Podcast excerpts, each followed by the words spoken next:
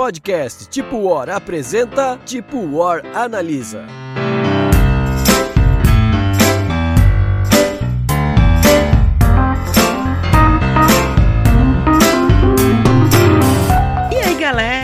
Mais um Tipo Hora Analisa na área. E hoje com um joguinho que tá nos últimos dias de financiamento coletivo e vendeu que nem água no DOF. Vamos falar de quem, Fernando? Salve galera, bem-vindos ao nosso podcast Tipo Hora. Hoje nós temos o Tipo Hora Analisa falando do bom do videogame. E eu só queria deixar como introdução que eu sou do time.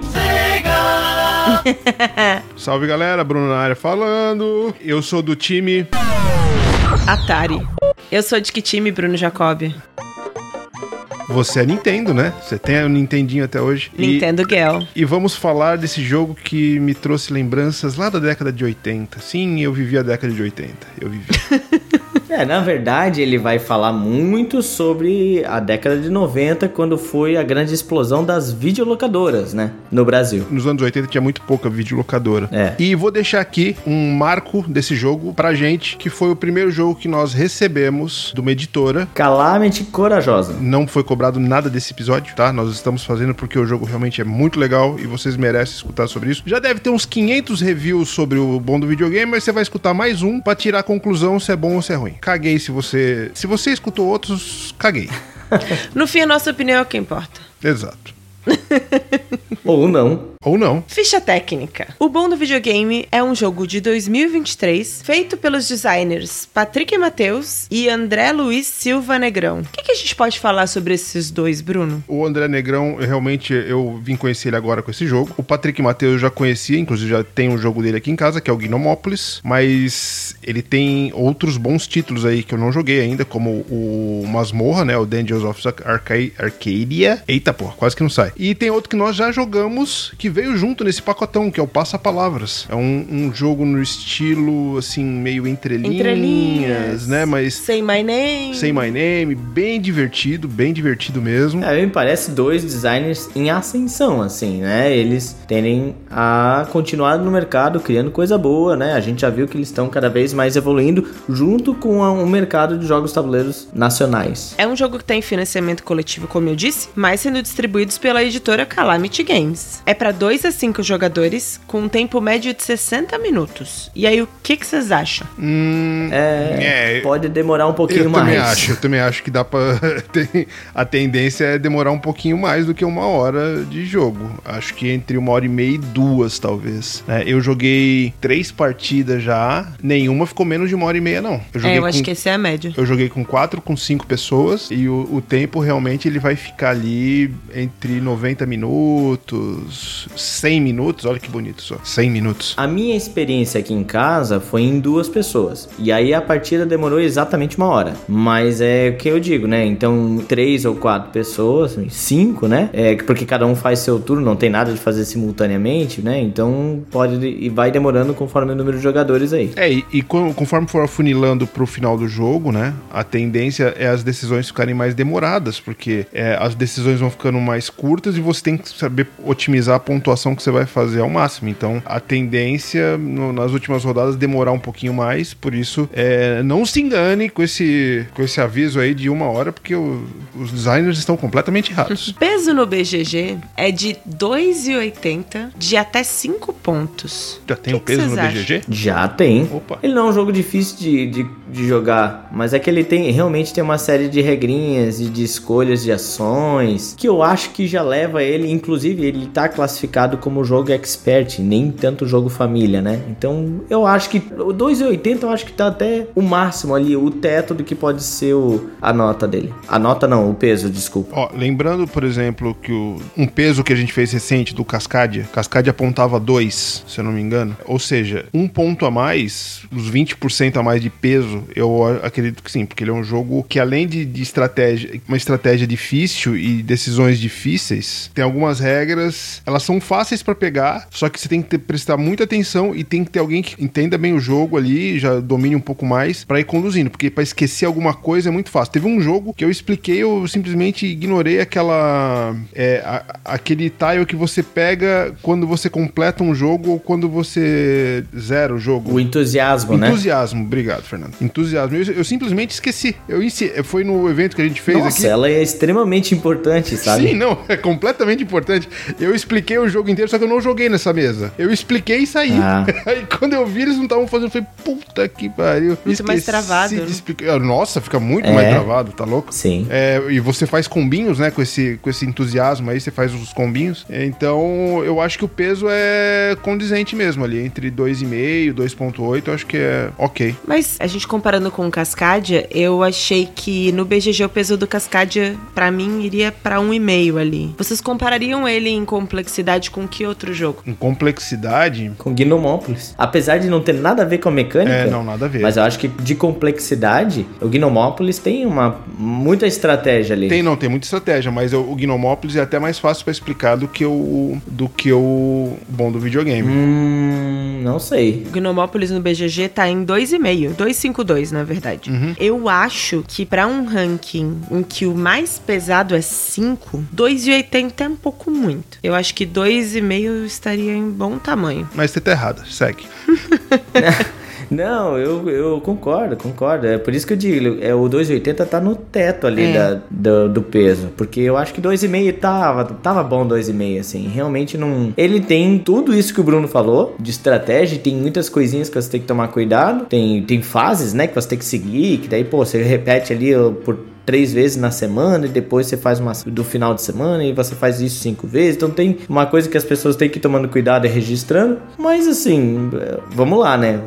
A ação que tu faz é pegar a peça e, e fazer o conjunto de números, ou é praticamente um poker ali, É. porque você tá fazendo uma sequência, ou uma dupla, uma trinca, né? Não temos ranking e não temos. Ah, na verdade, no Ludopédia sim. No BGG ainda não. Mas no Ludopédia, ele já está com a nota 8,3 na posição 103. Hypado! Hypado. É, não, subiu ah, é, meteoricamente. Não sei por que, as pessoas falam é, é, subiu meteoricamente, porque meteoro cai, né?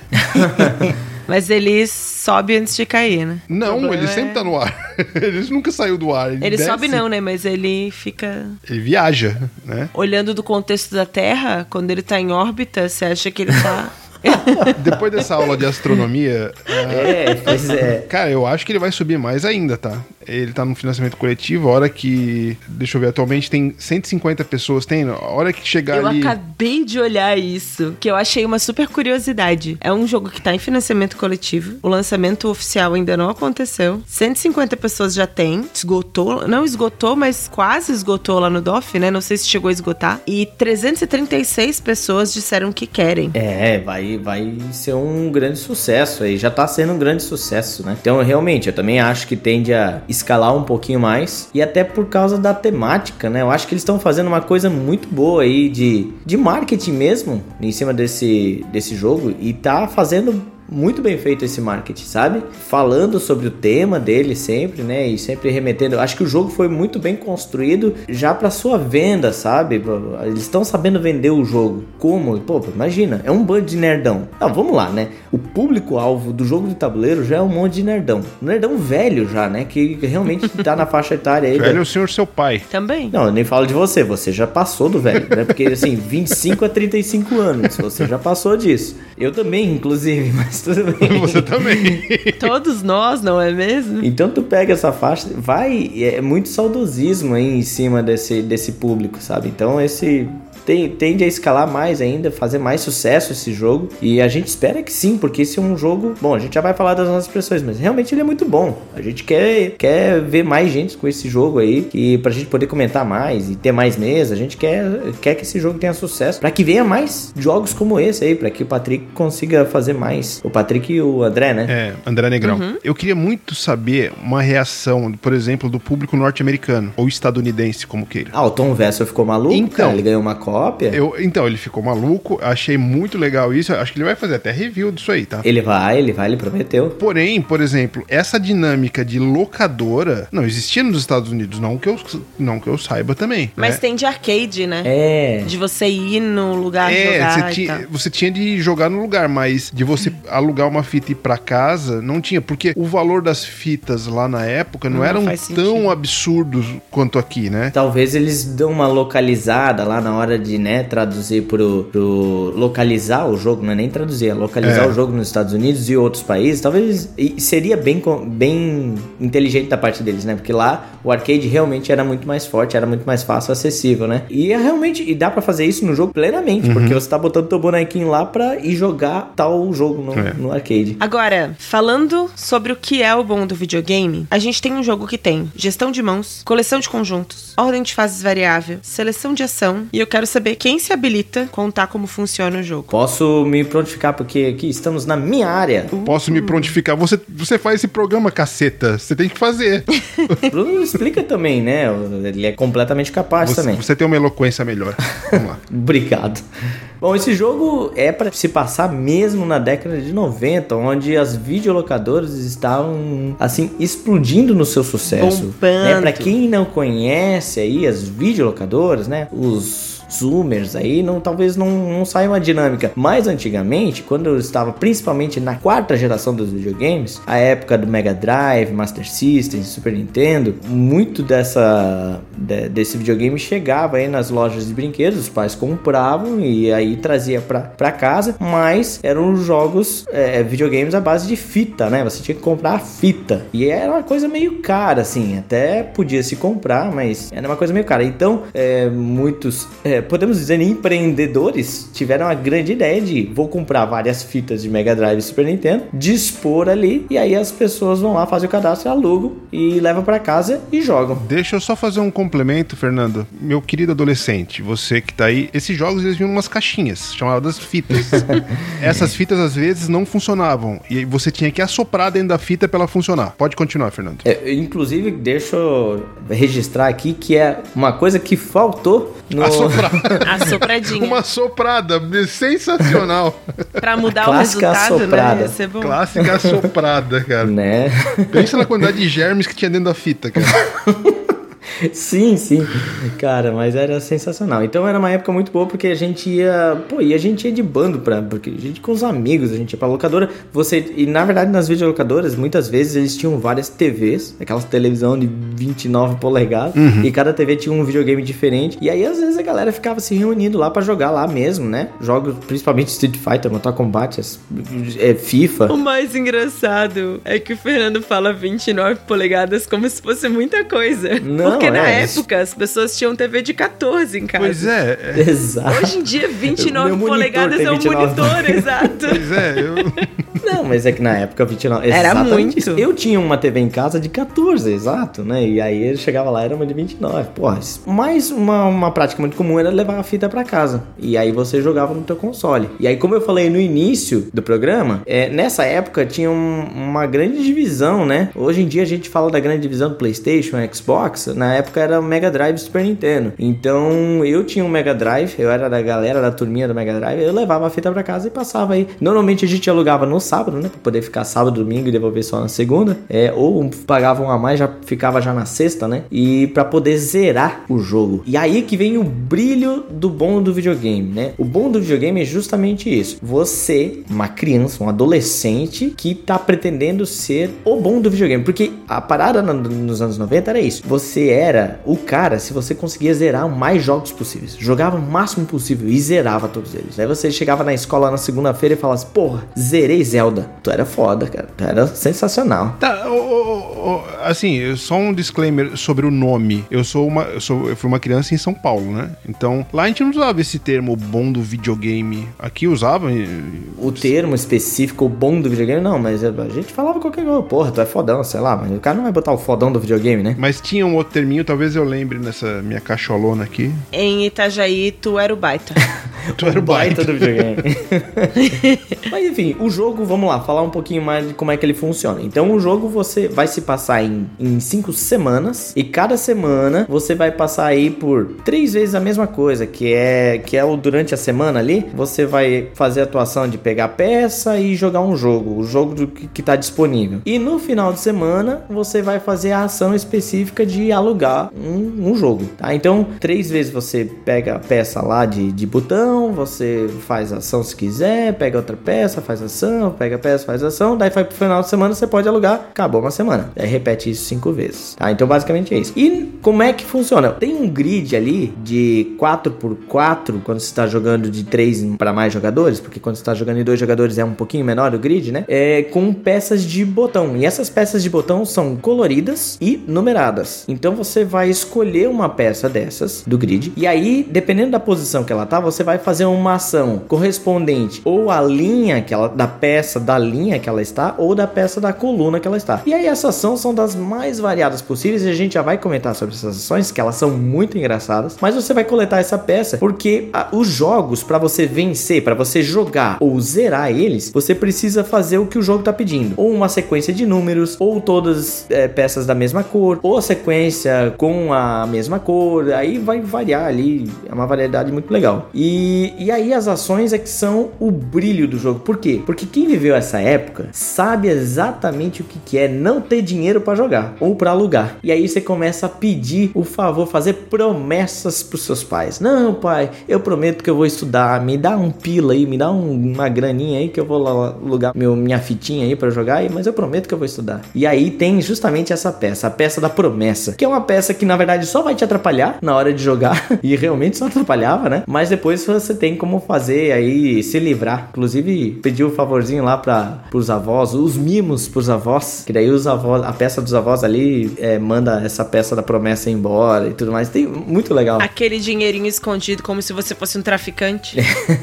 clássico, clássico, né? O, o avô sempre mima os netos. O, e não esqueçam, assim, que tem detalhes que remetem também a essa época muito legais, como as indefectíveis revistas que te ajudavam a zerar os videogames. Putz, isso é... Porque não tinha YouTube. É, hoje É, o YouTube garotada, faz isso. Não né? tem, não tinha YouTube. Então eu travei na porcaria do jogo. Esses dias a gente tava comentando aqui. Eu não gostava muito de comprar revista. Eu, eu tentava me desafiar. Não, mas eu também fazia isso. De início eu fazia isso também. Aí teve um jogo, eu- eu- nesse jogo eu já era, eu acho que já era adulto, inclusive, era final dos anos 90, que era o Full Throttle, que era um adventure. Ah, sim. Que saiu agora no do, do- saiu agora no Xbox, tal, uma remasterizada. Sim. Era um jogo muito legal. E aí tinha uma parte final que era de um avião, um maldito avião lá, que ninguém, cara, ninguém na escola conseguia passar essa bosta desse, desse negócio. E eu ficava perguntando, pro- eu, nó- nós fomos lá comprar a revista junto, nós eh, compartilhamos uma, uma revista, cara. Olha isso. Nós fomos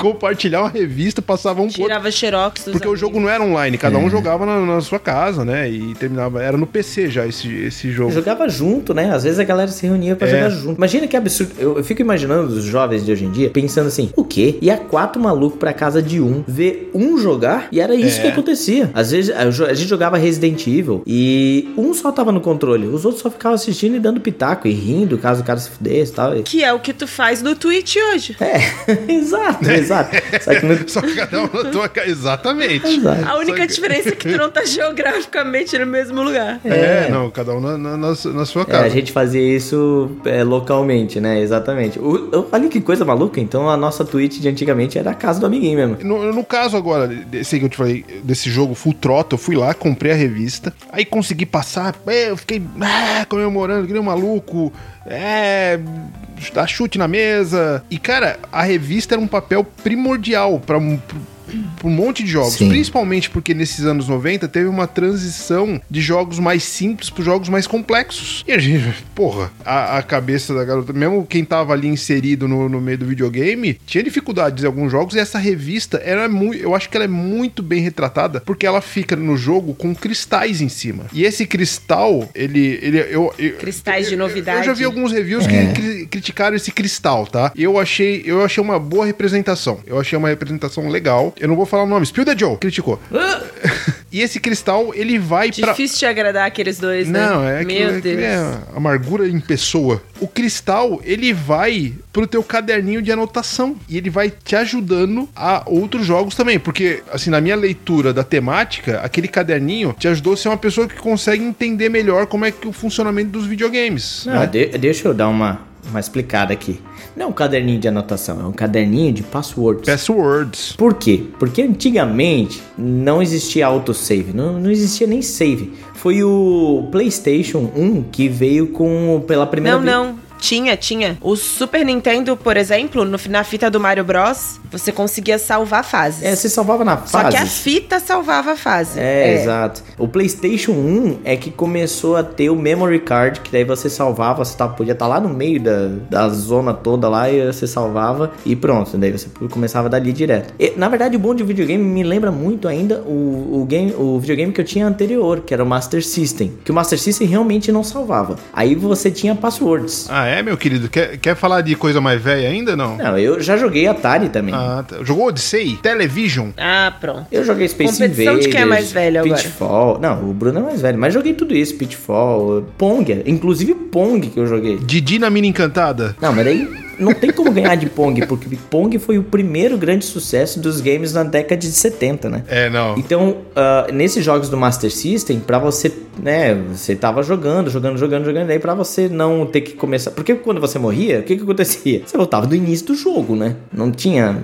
Você começava da fase zero, da fase 1 ali. Então, pra você não ter que começar tudo, você anotava um password lá, uma série de números ou letras, e aí você já começava na fase 5, na fase 6, na fase 7, enfim, mais pra frente. Então, isso eu achei muito legal no jogo, porque realmente na década de 90 a gente tinha o caderninho que anotava as, todas as fases. Ah, passei de fase, anota o password. E isso era uma conquista. Então é muito legal esse lance dos cristais, porque cada vez que você consegue um cristal e você vai fazendo ali as linhas ou as colunas, você tem uma hora que você tem uma recompensa, porque é uma conquista. Você, né, você tá sendo cada vez mais o bom do videogame, ficando cada vez melhor nessa coisa. E ainda com relação às revistas, pô, a, a revista foi um toque sensacional, porque na década de 90 a gente ia na banca de jornal e revista pra ver qual era a revista da vez. Então, detonado do Resident Evil, pra você terminar o jogo em uma hora, uma hora e quinze. Cara, eu me lembro do Final Fantasy VII, porque o Final Fantasy VII era um. Só que ele já tava no PlayStation, né? Era um jogo de um mundo aberto, então era muita coisa escondida, cara. E não tinha o que tem muito nos jogos hoje em dia, que é aquele pontinho brilhando no mapa dizendo onde você tem que ir. Não existia isso. Então você realmente ficava alguma hora vagando de um lado para outro sem saber onde é que você tinha que ir. A não ser que você estivesse muito prestando atenção na história. Mas a primeira vez que eu joguei o Final Fantasy estava em japonês, cara. Ah, Foi uma tristeza. Essa década de 80, 90, dos últimos jogos 8 bits ali, era o auge dos easter eggs, né? ah, sim. Não ter essa visibilidade de onde estão os easter eggs, porque você zerava a fase. E aí, a história do bom do videogame, talvez falando aqui de algumas coisas que tenham faltado, é você chegar na escola na segunda-feira e dizer: Ah, eu zerei, eu sou foda. nanã." E aí vem um e fala: Mas você foi naquela fase da estrela que só descobre se entrar naquele cano. É, o Super Mario, né? O Super Mario. É isso. Já que a gente já tá. Já falamos um pouco de como o jogo funciona e já tá dando. Na verdade, a gente falou mais como que era a época do que do, que do jogo, né? Então, Mas ok. Mas a gente, a gente falou no início. É, tem bastante coisa ainda, né? Tem bastante coisa. Fernando trouxe que é um jogo que essencialmente começa em um grid, em que você seleciona ali peças que depois você vai usar numa combinação de uma de seleção de peças ali, de conjunto. Aí você vai, a partir do que você seleciona do grid, pegar opções de ações, que na verdade o objetivo final é você conseguir ter acesso às fitas da locadora para conseguir zerar essas fitas, comprar fitas você próprio, e aí elas são muito mais difíceis porque a locadora com certeza tem mais do que você tem em casa, né? E conseguir também comprar revistinhas para te ajudarem a passar essas fases. E você ganha pontos acumulando zeradas de fita e fazendo objetivos comuns ali, né? Você pode comprar objetivos que você completa. Acho que aí a gente tem essencialmente a mecânica do jogo. E aí, por fim, conforme você vai zerando as fitas, você vai ganhando aqueles cristais de novidade para completar ali o seu caderninho de password e talvez conseguir ganhar mais pontos ali ainda. Tem uma coisa da mecânica que a gente não falou, que foi os favorzinhos que te atrasam, né? Tem uma gestão de mão bem interessante ali que é você tem uma quantidade de limites de botões que você pode usar para compor os seus conjuntos de, é, de movimentos ali e zerar as fitas. Mas se você tá devendo um favor para alguém, ela ocupa sua mão, né? Ah, suja a mão, exatamente. E aí você não consegue, exato, você não consegue fazer o conjunto com muitas muitas cartas, muitos botões ali. E aí, falando do jogo especificamente especificamente, quais foram as impressões de vocês? Olha, eu, eu curti demais, assim, o jogo, a, as mecânicas, pô, eu gostei pra caramba, porque claramente tem uma mecânica principal ali, que é de pegar a peça e fazer os conjuntos. Uhum. Então tá bem claro, então se eu quiser apresentar esse jogo para alguém, eu já sei que tipo de jogo que é, então já, pô, esse jogo é um jogo de, de peças, então tal pessoa pode gostar, outra talvez não pode gostar. Também tem esse lance do tema, eu acho muito legal, esse tema tá bem evidente, então já fica também fácil para apresentar para pessoas que, por exemplo, são gamers, né, de, de videogame, e aí fica, pô, tem um jogo bom para você. Tem uma coisa que a gente comentou aqui em casa quando a gente jogou é, mas eu acho isso muito legal, tá? Ele é cobertor curto, me parece, sabe? Tanto no dinheiro, porque você precisa de dinheiro para tudo, né? Você precisa de dinheiro para alugar fita, você precisa de dinheiro para comprar revista, tudo. E, e, é muito difícil você ficar ganhando dinheiro. Toda rodada você tem que fazer coisa para ganhar dinheiro de alguma maneira, e é bem difícil, sabe? Mas eu acho acho isso muito legal. E também é esse cobertor curto aí que a Cris falou que, mesmo tendo que ganhar dinheiro, em algum momento você vai ter que pegar essas fichas de promessa, assim, que só fica atrapalhando a tua mão, né? Que você quer ficar pegando mais peça de botão, mas você não consegue porque tem essas fichas de promessa. Então, ao mesmo tempo que você tem que fazer ação para ganhar dinheiro, você tem que fazer ação para se livrar dessas fichas de promessa. Então, não dá para ficar indo na videolocadora toda hora, não. E era a realidade mesmo. Não dá para ficar indo pra... Se eu pudesse, eu vivia a semana toda na videolocadora, mas não dá. E aí, isso eu achei muito legal, bem temático mesmo, né? Eu, eu me diverti pra caramba no jogo. Principalmente olhando as capas de, de, de jogos, assim. Que aí, meu Deus do céu. Ah, esse ah, é um item que a é, gente não falou. É, a gente vai chegar nessa parte da arte que eu acho fantástico também. Eu acho que a, a, seleção de ações eu acho muito legal. Dessa escolha de cima e embaixo. Eu, eu gosto muito desse tipo de mecânica que a gente já viu em outros jogos, mas ela é muito bem aplicadinha aqui. E com a o tal do. Como que é o nome da, da, da linha do lado lá, Fernando? Ah, o entusiasmo? O entusiasmo. entusiasmo. E o tal do entusiasmo, que eu esqueci de, de explicar na mesa que eu expliquei lá no evento, você consegue fazer uns combos muito legais. E aquela administração de você ter que. Porque assim, para quem não jogou, você pode ficar no máximo com oito botões na mão. E dentre esses oito, as promessinhas que ficam te atrasando, atrasando também. Você tem que fazer essa administração de ir zerando fita e utilizar elas é, para pegar outras a parte disso, com o tempo que você vai jogando, você vai vendo nuances do jogo que você não percebe. Do tipo, é escolher a fita melhor antes de todo mundo para pegar aqueles objetivos finais ali, né? Então, por exemplo, às vezes compensa mais você pegar mais promessa e buscar uma fita que tá lá em cima que, que te dê esse esse aumento de, de na pontuação final e gastar bastante é, usar bastante promessa, ficar com a tua mão bastante suja e pegar essas fitas compradas, porque você tem mais mais a calma de terminar elas no, no, final. Porque a fita, quando ela tá com você, ela tá comprada, teus pais te deram. Então você não precisa ficar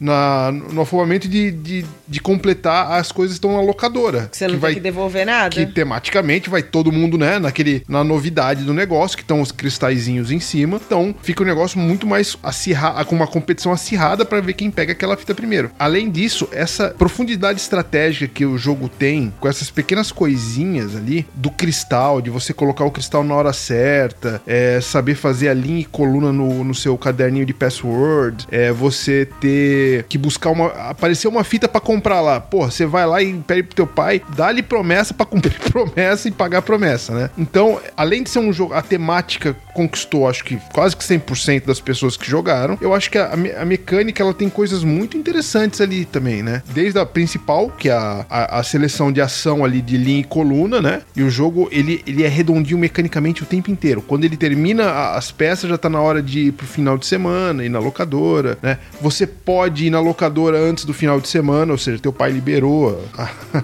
a ida na locadora. Então tudo isso é, porra, constrói um jogo assim muito interessante mesmo. Duas coisas que eu acho que são foram para mim um ponto alto assim. Primeiro, a gente fala aqui de muitas mecânicas diferentes e elas são todas muito encaixadinhas. Você consegue conectar o tempo todo. Eu não, eu vou fazer essa mecânica para conseguir desenrolar aquela, para conseguir chegar na combinação necessária para zerar uma fita. A lógica do jogo tá muito bem amarrada. Antes de ver o bom do videogame, não esperava que ia ser um jogo em que você é uma criança e que tem essa essa temática que eu acho que é bem original, em que você é uma criança que precisa de favor dos pais. Ele tem uma imersão diferente desse contexto de videogame, né? Porque a gente sempre tem essa imersão de ah, você tá dentro de um jogo de aventura. E na verdade não, assim, é, esse jogo em específico tem uma imersão muito legal de fazer você voltar a ser criança, não sendo um jogo para crianças, né? Eu super aconselho, caso você for explicar o jogo para alguém que não tá iniciando, mas é alguém que não conhece o jogo, você vai explicar. Eu super aconselho você explicar o jogo com o manual do lado, porque cada ação tem uma aspas, tem uma fala de alguém e essa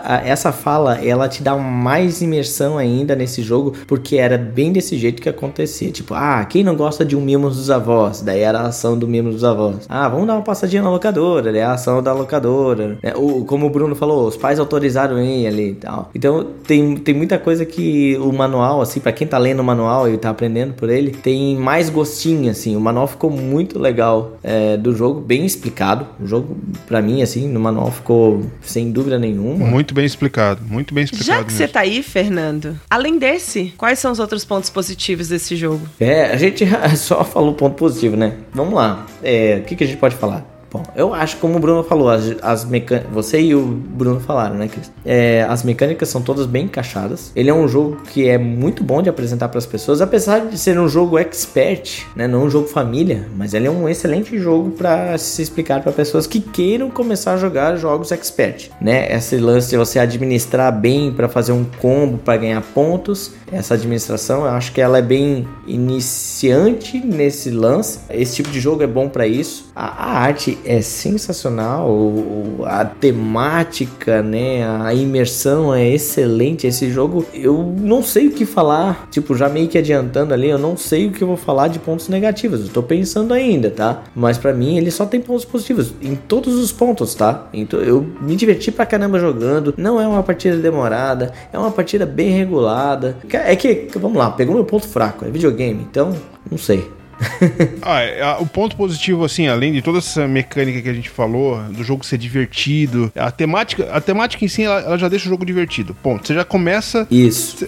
O jogo você já começa com diversão, sabe? Olhando as cartinhas e vendo aquele design da, da fita. Pô, é, fica aqui minha, minha, minha dica que podia ter um negocinho com fita e CD. Então fica uma dica aí que podia ter é, fita e CD. Quem sabe uma expansão. O manual, você se diverte no manual. E ele desenvolve tudo isso ele te entrega no jogo, né? A, essa diversão. E obviamente ele tem o que a maioria dos jogadores de, de board game tem, que é aquela fritação de cérebro de você fazer a melhor ação possível e querer fazer o melhor combo possível. Isso tá muito ligado ao videogame. Então, assim, todos esses pontos positivos, assim, transformam o jogo, assim, num, numa coisa muito gostosa, muito prazerosa de jogar, né? Até mesmo para quem não. Assim, nós apresentamos no evento, tinha uma molecada ali de 17, 18 anos jogando. E adoraram o jogo também. Exatamente. Eu acho que é essa impressão que vai dar. Porque a gente tá falando muito de nostalgia, mas mesmo pra, pra molecada que não viveu essa época, eu acho que ainda assim é um jogo que apresenta um universo excelente para eles, assim. Mas eu acho que para essa geração atual, ele te coloca dentro de um episódio de Stranger Things, por exemplo. Pode ser. Os anos 80 tá muito na moda. Então, acho que dá essa sensação de você tatear um pouco o que, que era esse universo, que alguém que hoje tem 20 anos não sabe o que é, entendeu? Acho que hum. isso é uhum. muito legal. Agora, tem um ponto. Eu tenho relação... nojo de pessoas com 20 anos. Eu tenho nojo. Um nojo muito grande. Que nasceram depois dos anos 2000, elas nem existem, né? É. Tem um ponto que eu acho muito legal desse jogo, que a gente falou pouco, que é o volume de referências a jogos que realmente existiram para quem gosta muito de jogos de videogame. Porque eu acho que tem um sabor meio agridoce, assim. Quando a gente fala em o bom do videogame e você era muito fã de jogos de 8 bits, arcade, enfim, talvez você se sinta um pouquinho frustrado pelo fato de que você não se sente dentro de um jogo. Você se sente jogando jogos. E aí, dependendo de como essa expectativa tá alinhada, isso pode ser um pouquinho frustrante. Mas daí eu acho que isso tá errado, porque daí o Total. jogo se vende como você é um cara que vai alugar jogo, não que você vai jogar. Total. Claro, tua função é jogar, mas você não vai entrar dentro desses jogos, né? É um desavisado, né? Mas ainda assim, se você entra com essa impressão, quando você olha as fitas, vê os easter eggs, olha as revistas, isso já dá o quentinho no coração que você precisa pra você se divertir de novo ao longo do caminho, assim. Tem uma parada que a gente não falou, que eu, eu acho que não- a gente não pode deixar passar, que eu achei muito interessante também do jogo, é que é o seguinte, é, inclusive as revistas são bastante importantes por causa disso. O- os jogos, eles são divididos por gêneros. Então você tem os gêneros de luta, gêneros de plataforma, variedades, de tiro. Isso é muito legal, porque a gente tem essa divisão de jogos hoje em dia, né? E de habilidades dos jogadores, né? Exato. E aí, uma das coisas que também a gente não falou que eu achei muito legal é, é, às vezes a gente, como a gente alugava só pelo final de semana, a gente- às vezes a gente não conseguia zerar. Também a gente não era o bom do videogame. Então às vezes a gente só jogava. Fale por você. Ah, tá bom. Isso é uma coisa que você precisa que diferenciar no jogo. Uma coisa é jogar, outra coisa é zerar. Então, às vezes, se você não tem a sequência toda que você precisa ali nas peças de botão, você pode simplesmente jogar o jogo. Então, até uma certa uma certa quantidade de peças, você só joga. E daí qual é a vantagem de jogar? Só jogando o jogo você não ganha os pontos de vitória que tem no, no jogo. Você só ganha jogo, os pontos de vitória se você zerar o jogo, que é completar toda a sequência que ele, que ele pede. Mas a vantagem de jogar é que, primeiro, se ele é novidade, você já vai adquirir o, o cristalzinho de novidade. Então você tá sendo o primeiro a jogar aquele jogo, né? É, isso é muito legal que a gente fazia isso nas locadoras. Ah, eu aluguei primeiro. Chegou o jogo tal, mas eu aluguei primeiro. Então você dava novidade pra galera lá na, na segunda-feira na escola. E aí, o fato de jogar deixava você entusiasmado. E esse entusiasmo aparece no jogo, porque quando você se entusiasmava, você pega uma peça da, da, da ficha de entusiasmo. Ou seja, fica quatro peças de botão ali é, disponíveis, abertas. E basta você jogar um jogo, você pegar uma peça. Então é uma estratégia. Você, ah, eu não consigo completar, gerar o jogo, mas só jogar, você já ficava entusiasmado. E mais, no futuro, quando você fosse jogar essa, esse jogo de novo, essa peça de, de play que você jogou, ele te dava um tipo um desconto na tua sequência para você zerar essa fita numa próxima tentativa. Ou seja, como você já jogou ele, você já tá mais ou menos sabendo o caminho, você já tá mais ou menos familiarizado com o jogo, então fica mais fácil zerar. E as revistas, elas vêm com esse propósito. Então, conforme o gênero ali que você tem, elas também dão um de desconto nessas sequências. Esses descontos são acumulativos. Então você pode ter a revista e você já pode ter jogado, vai ficar muito mais fácil para zerar esses, esses jogos no futuro. E aí, como o Bruno falou, tem alguns objetivos comuns disponíveis lá em cima, assim, no, aberto, que quem completar primeiro ganha. E a maioria desses objetivos não precisa ter zerado os jogos, simplesmente ter jogado. Ah, eu joguei três jogos de luta, você é o bom do, do jogo de luta. Joguei três jogos de esporte, então você é o bom do jogo de esporte. Ou até mesmo ter coleções de revistas, né? Então, cara, é, tem muita coisinha nesse jogo que você fica assim, caramba, que legal que eles pensaram nisso, assim, sabe? Essa que você citou, Fernando, do- de, de jogar o jogo, mas não zerar o jogo, ele é muito interessante estrategicamente, porque quando você aprende o jogo, parece que não faz sentido nenhum você jogar pra não zerar. Exato. Principalmente quando eu tava lendo o manual, eu falei, mas caramba, Por que, que eu faria isso, é, né? por que, que eu faria isso? Mas depois você percebe o quanto isso cria um atalho pra você pontuar mais em alguns jogos que você vê que não vai ter como pontuar agora, mas você pontua na frente, que é- vai ser uma pontuação legal, e você usa essa estratégia de jogar primeiro uma parte e depois completar o resto depois futuramente em outras rodadas. Isso é, porra, uma, uma estratégia muito legal e parabéns aí aos autores que tiveram essa sacada. Agora vamos para a parte dolorida, que vai ser difícil. E eu vou começar para ajudar vocês. Opa, por favor. Eu também tenho, eu também tenho duas, inclusive. Pô, que é isso? Pontos negativos. Vai lá. Acho que tem a ver com expectativa também. É um jogo em que você vira criança, a gente fala de criança, mas eu acho que não é um jogo bem adaptado para criança. Não vejo problema nisso, na real. Acho que é uma boa ambientação, mas é importante, muito importante, brifar o público-alvo, porque não é um jogo que você vai jogar com seus filhos. Você vai querer socar seus filhos, ou seus filhos vão desistir na primeira rodada, porque eles É. não vão pescar o jogo. Eles não vão entender a dinâmica de fazer, escolher a peça pra fazer ação. Não, não vai. É realmente não é um jogo voltado para crianças. Bruno, É, eu tenho duas coisas na jogabilidade mesmo do jogo, tá? Da ação de você escolher ser o primeiro jogador. Aquele de acordar mais cedo lá, aí você move os cubinhos pra frente e tal. Eu percebi que todos os jogos que eu joguei, ninguém muito se importou muito com isso. Talvez com mais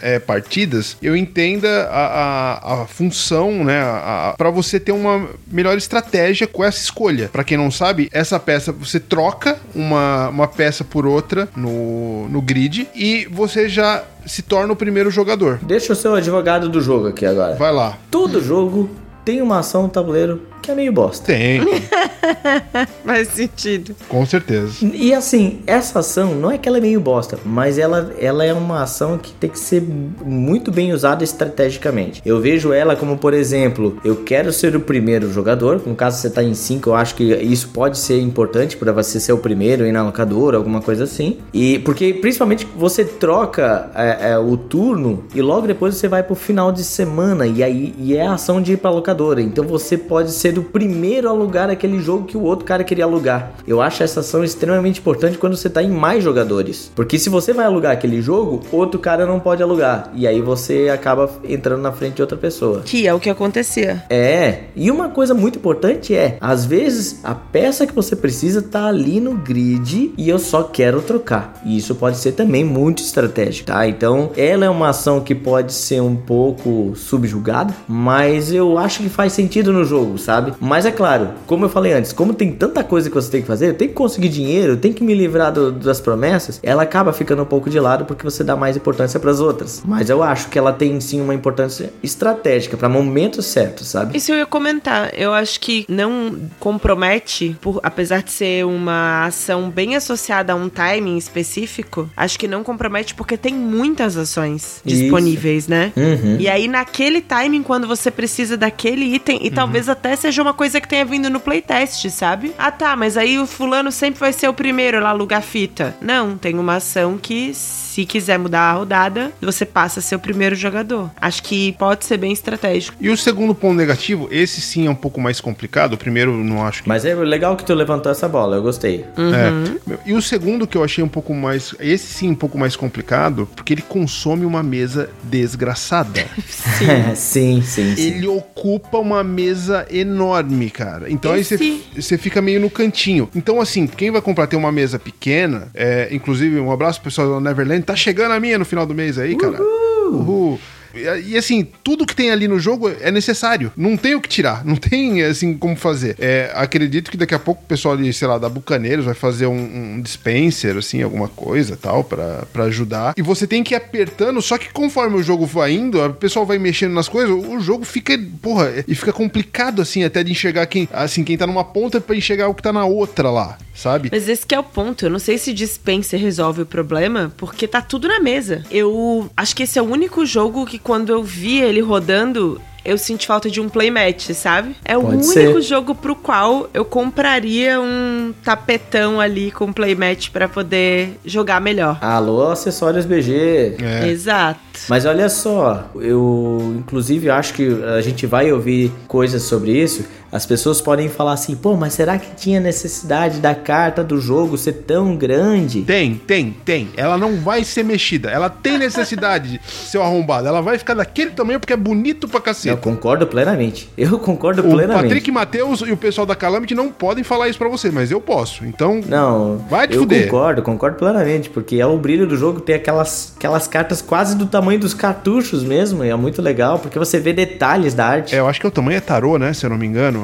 Da- É maior, eu acho. Posso, posso estar chutando aqui. Eu não, não me recordo também. Mas é, eu acho que algumas pessoas reclamariam disso. Mas agora falando de um ponto negativo que você falou aí do pessoal do Spirit Joe, e aí eu refletindo aqui. Assim, eu gosto bastante dessas peças de, de pedrinhas, assim, translúcidas. Eu acho que deixa o jogo cada vez mais bonito. Mas se você pensar tematicamente, é, talvez ela não faça tanto sentido a uma, ser uma pedrinha. Talvez se fosse uma estrelinha, porque a ideia é que é novidade, entendeu? Então eu entendo a pedrinha, porque é uma pedrinha que brilha, uma novidade. É, tudo, tudo que é novidade, revista, os jogos da banca, os jogos da locadora, tudo é novidade, tem uma pedrinha. Eu entendo, gostei pra caramba, mas eu entendo agora com o comentário do, do que o Bruno falou, que o pessoal do Spirit falou, é, talvez uma estrelinha fosse alguma coisa que. Mas não ia ficar tão mais bonito. Não, Mas é que brilhava os olhinhos. É, mas assim, precisa, precisa das cores, né? As cores precisam por causa do caderninho de password lá, não tem jeito. Mas fazia uma estrelinha translúcida colorida. É,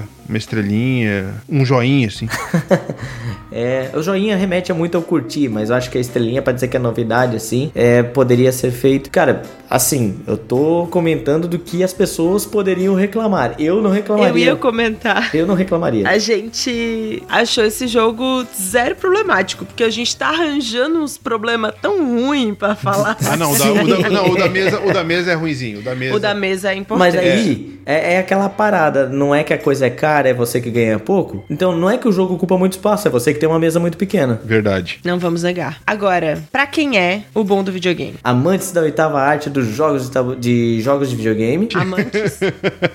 né? Obviamente. E aquelas pessoas que querem dar um passo a mais. Eu acho que daí tá do Family quer ir pro Expert, né? Então essa, esse jogo é muito legal. Porque ele é um jogo Expert, mas não é um pesadão de Expert, né? Então dá aquela fritaceirinha assim de administrar os recursos. Então aquelas pessoas que não jogaram esse tipo de jogo, esse jogo é muito bom para as pessoas iniciarem. É fato, tem uma coisa que eu acabei não falando nos pontos positivos e que é muito verdade. Você tinha comentado, Fernando, mas acho que vale a pena fazer o destaque pra isso. É um jogo de fritação em que você se sente leve jogando. É difícil conseguir essa combinação. Verdade? E acho que talvez pelo nível adequado ali de complexidade, né? Sim. É, eu, eu acho que é- esse lance ele torna leve por causa da temática também, então você não fica tão pesado na mecânica, a temática te ajuda a aliviar, sabe? Então, pô, mas é, é bem isso aí, ele é um pesado, não é um pesado, ele é um leve, né? Uma fritaceira leve. Sim. E eu acho que ele é um jogo ótimo pra quem gosta dos joguinhos de média complexidade, assim. Sim. É, se você gosta de jogos como Star, como Sagrada, você provavelmente vai achar o bom do videogame um baita jogo. Né, Bruno? E é isso. É, é isso. ok, então, Bruno, pra quem não é o bom do videogame, Cara, é esse, esse eu também vou pular, porque, assim, como eu falei antes, acho que o, o público quase que na sua maio, na sua totalidade, não é nem a maioria, na sua totalidade quase, que joga jogo de tabuleiro, jogaram videogame em maior ou menor quantidade e maior ou menor intensidade durante toda a sua vida. Então, cara, eu vou falar, não tem pra quem não é esse jogo, porque ele é um jogo assim, você pode até não gostar da mecânica do jogo, mas a experiência de você é, jogar uma, duas, três partidas assim, eu acho que é necessária pra quem quer curtir essa, essa vibe da, da nostalgia, entendeu? Então, pode ser que hum, a mecânica da, da seleção de ação e tal não agrade algumas pessoas, alguns cracudos aí, mas toda essa o que envolve o jogo, como a gente falou aqui, desde a leitura do manual ser divertida até o jogo em si, você imergir no jogo, porque você consegue imergir mesmo na- nos anos 90 ali no jogo, desde a arte até a- a- as mecânicas. Eu acho que é pra todo mundo, cara. Não tem essa pra quem não é, não. É, o o que eu poderia dizer é ressaltar o que a Cris falou, que talvez não seja muito para as crianças, né? E aí eu até tava pensando assim, ó. Às vezes, é até porque eu já vi gente assim, uns caras mais. mais. que gostam de implicar, né? Aí os caras vão olhar assim, que- aqueles caras que não se importam muito com a temática. Aí os caras vão olhar assim, ah, mas é isso, é um jogo de seleção de ação e fazer conjuntinho? Ah, prefiro meu, meu Lisboa aqui, não sei o quê. Pô, eu sinto pena desses caras, assim, mas joga Lisboa daí. é, mas eu acho, eu, eu sinto pena porque ele tá perdendo de se divertir com um baita jogo, sabe? É fato. Agora, Fernando, uma coisa que você falou no off, mas não falou, eu acho que você não falou nesse durante a gravação. E que eu acho importante dizer, apesar de não concordar, é que se você não gosta de cobertor curto, se você não gosta de sofrer com recursos escassos, talvez você se incomode. Só que aí você é um arrombado Nutella que não consegue lidar com um pouquinho de frustração. Porque isso aqui não é um agrícola. É, não. Não é sofrido. Mas também não é um Valéria que chove recurso no seu colo. Mas eu acho que esse é o brilho do jogo. É porque realmente a gente É. tinha poucos recursos na década de 90. É, a gente sabe, tem que saber lidar. É, eu acho isso é, bem temático, inclusive. Mas realmente, algumas pessoas podem se incomodar. Falar assim, tipo, pô, mas eu não consigo ter dinheiro pra fazer as coisas. Ah, não sei o quê. O Fernando comentando do jogo comigo, né? Ele falou que a Fran ficou um pouco incomodada, tinha pouco dinheiro no jogo, né? Pô, não tenho dinheiro pra fazer as coisas. Eu falei, Fernando, explica pra ela que a vida é exatamente assim. A vida é não e quando você é criança é pior ainda. É, então. Ela, mas, mas ela, a gente jogou aqui em dois, né? Eu e ela. E ela falou isso, poxa, mas toda hora eu tenho que buscar o dinheiro, toda hora eu tenho que me livrar das coisas. É, eu falei, pois é, mas eu acho que é, é- o propósito é esse mesmo, né? Porque em dois, eu não sei se em mais jogadores, mas eu acredito que sim, mas em dois a gente ficava. é, praticamente todas as ações eram assim, né? Tipo, pega dinheiro, se livra das promessas, e aí você prepara pra fazer o, o combinho ali da, da- dos vídeos, né? Dos É o videogames. resumo da rodada. É, é, exatamente. Então, volta e meia dava pra, pra comprar uma revista, de vez em quando dava pra pensar em ganhar um presentinho do pai e da mãe.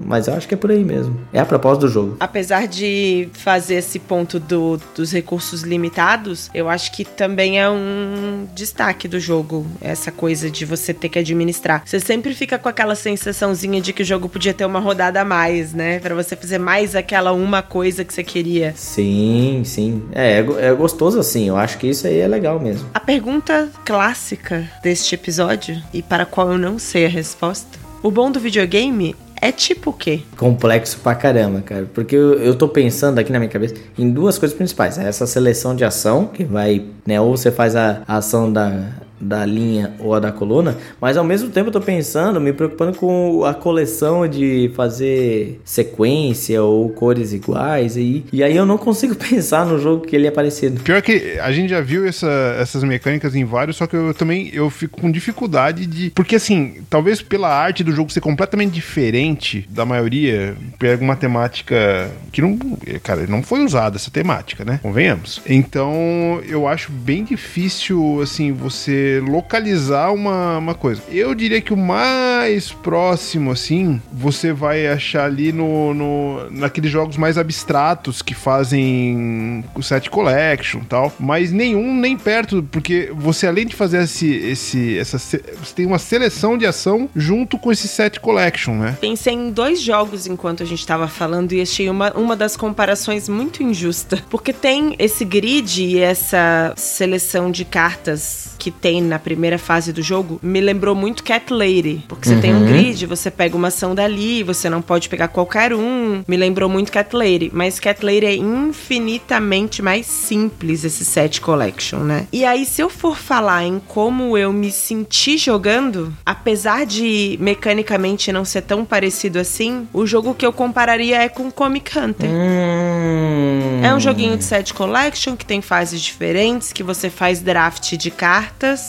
que você seleciona, escolhe, pode ser que o seu adversário pegue a carta antes de você. Então é o que eu acho mais parecido. Sabe um jogo que tá na minha cabeça, eu não consigo tirar ele pra comparar, mas também eu não sei porque que eu tô conseguindo comparar ele, é o Quadrópolis. Ah, tá? por causa do grid, né? do grid, mas ao mesmo tempo você tem que pensar nesse lance do número, né? É, ele não tem um set collection, mas ele também é, vai influenciar. Também tem um esqueminha de pontos que faz queimar ali a tua, tua bufa, como diz o Bruno, né? São conjuntos de qualquer forma. né? Eu acho uma boa comparação também. Pô, eu não consigo pensar em outro, cara. Não é igual, mas eu acho que o sentimento de você ficar pensando como é que você vai pontuar e como é que você vai usar o grid ao teu favor, eu acho que ele se parece mais com Quadrópolis. Eu acho que ele é mais complexo do que Quadrópolis um pouquinho. Sim. Mais dinâmico, porque você não fica com a sensação de que você tá fazendo sempre a mesma coisa. Uhum. Mas eu acho uma comparação bem É, relevante. eu acho que o mais, eu acho que o mais se aproxima realmente é o Quadrópolis. Mas fica aí a sugestão para os nossos ouvintes, que, é, que daí agora eles vêm com a cabeça fresquinha, né? Quem sabe eles conseguem dar uma sugestão melhor. Vamos aguardar nos comentários então.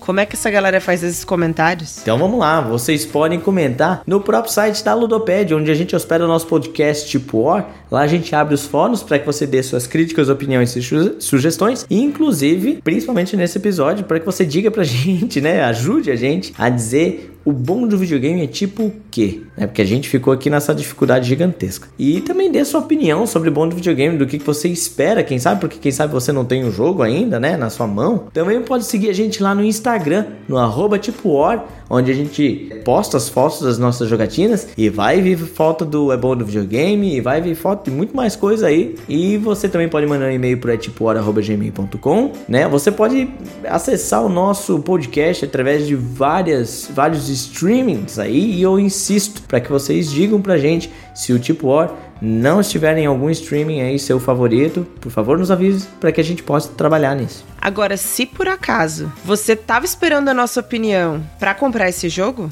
quando esse episódio sair, vai estar tá nos últimos dias do pré-lançamento lá no Catarse, que vai até o dia 11. Então corre lá para pegar esse jogo com preço de pré-lançamento e manda ver porque vale a pena. Corre, maluco! Mais do que nós elogiamos aqui, impossível. É, eu vou dizer que a minha opinião é bem, é bem tendenciosa.